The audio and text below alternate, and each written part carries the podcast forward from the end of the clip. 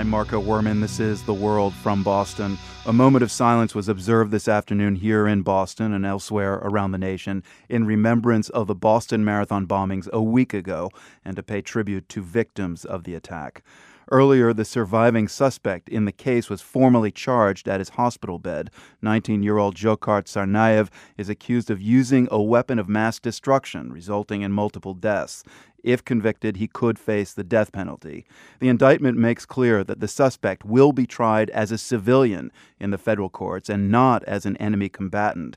So, one week after the bombings, authorities now begin to build their legal case but we're all still trying to understand what could have propelled two Russian born immigrant brothers to commit such an atrocity. One focus is their Chechen background. The Russian Republic of Chechnya has a long history of violence. Separatist insurgents there have long used terrorism against the Russian government. Brian Glyn Williams teaches Chechen history as a professor of Islamic history at the University of Massachusetts at Dartmouth. That's the same college attended by Dzhokhar Tsarnaev. Williams actually had brief contact with him when Tsarnaev was a high school student and researching his Chechen roots for a school project. Williams has studied the alleged links between Chechen insurgents and Al Qaeda. He thinks the connection is tenuous at best. One of the biggest sort of lies in the war on terror is that the Chechens are somehow a subplot to Al Qaeda's war against America. And this is an effort on the part of the Russians to sort of conflate their ancient histor- historical war with the secessionist Chechens with Al Qaeda's war in America. So there have been foreign fighters who have come to Chechnya to fight and help the Chechens out, mainly Arabs and Turks. But the Chechens have their own hands full fighting Russia. They, they don't see America as their enemy. And they certainly haven't contributed to any Al Qaeda plots. But haven't uh, haven't Chechen like independent Chechen freedom fighters ventured into Afghanistan as mujahideen both during the Soviet occupation and e- even now with the, the, the forces there? In fact, during the 1980s, when the Mujahideen freedom fighters were fighting against the Soviet Union, Chechens fought in the ranks of the Soviet army. Remember, Chechens are Soviet citizens. And in fact, the first president of Chechnya, a guy named Dzhokhar Dudayev, for whom this Dzhokhar Tsarnaev, the terrorist in Boston, was named for, the original Dzhokhar Dudayev, the president of Chechnya, was a general in the Soviet army fighting against the Afghan Mujahideen freedom fighters back in the 80s. And in fact, no Chechens were ever arrested in Afghanistan. None were sent to Guantanamo Bay.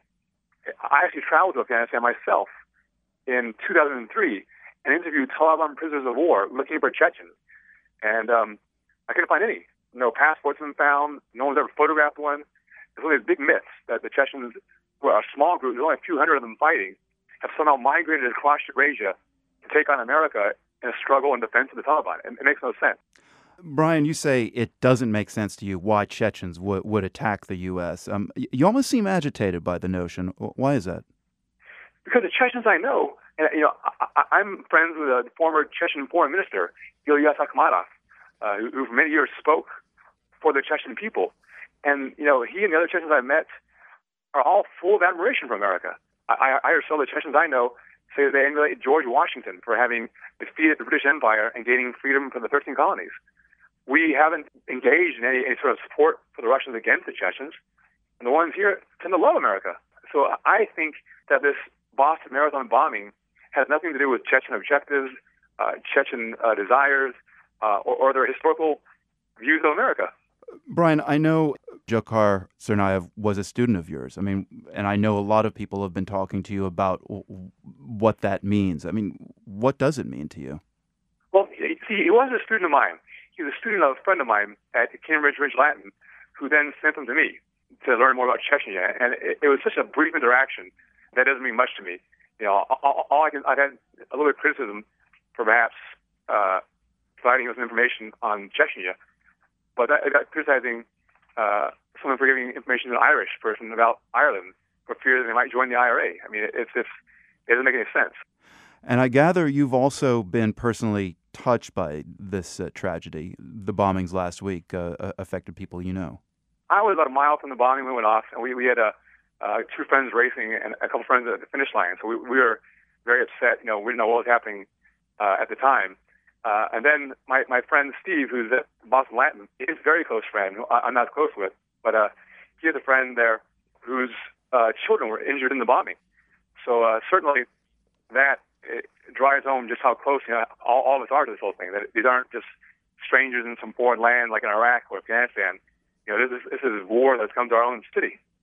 So you don't really see your position on staff at uh, UMass Dartmouth as uh, having really anything to do with, with Dzhokhar. You just happen to be there and you know something about Chechen history.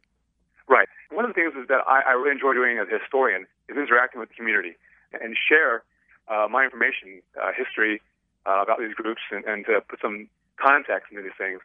Uh, so I, it's something I'm proud of, and I, I think that you know it's hard to remember every detail of all, all the interactions I've had, but you know I, I really enjoy doing it. And yet, in the last few days, the world is waking up to what Chechnya is, what it means, and uh, not really the way you'd like to be uh, exposing this part of the world, I imagine. No, you know, it, it's a shame that it comes in this light, and I, I have a theory. You know, I, I, nothing can explain these inexplicable acts of, of, of terror and violence carried out by these people, and and, and this point is just you know uh, theorizing about whether I have anything to do with Chechnya or not. But certainly, I hope to take advantage of this this moment to teach and educate and plug some history into this thing and, and, and shed a light on the Chechens, not just as a terror nation, but also as victims. You know, remember the Chechens have lost about 200,000 people uh, to the Russians since uh, this war began. Uh, that, that's almost genocidal. You know, there's less than a million Chechens. Uh, so I'm hoping to put a human face on the Chechens during this time of grieving, as, as well as trying to say, listen, nothing can explain or rationalize this sort of terrorism, even if it, it is in defense of, of Chechnya or, or what other cause.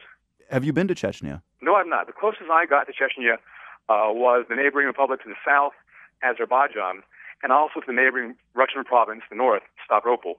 But in both occasions, I couldn't get into Chechnya because it's, it's really a heart of darkness. You know, some of the most dangerous lands in the world. Uh, it really, it really is a, a terrible place, and you, your heart goes out to people living in that, that war zone. Brian Glyn Williams, professor of Islamic history at the University of Massachusetts Dartmouth. Thanks so much. My pleasure.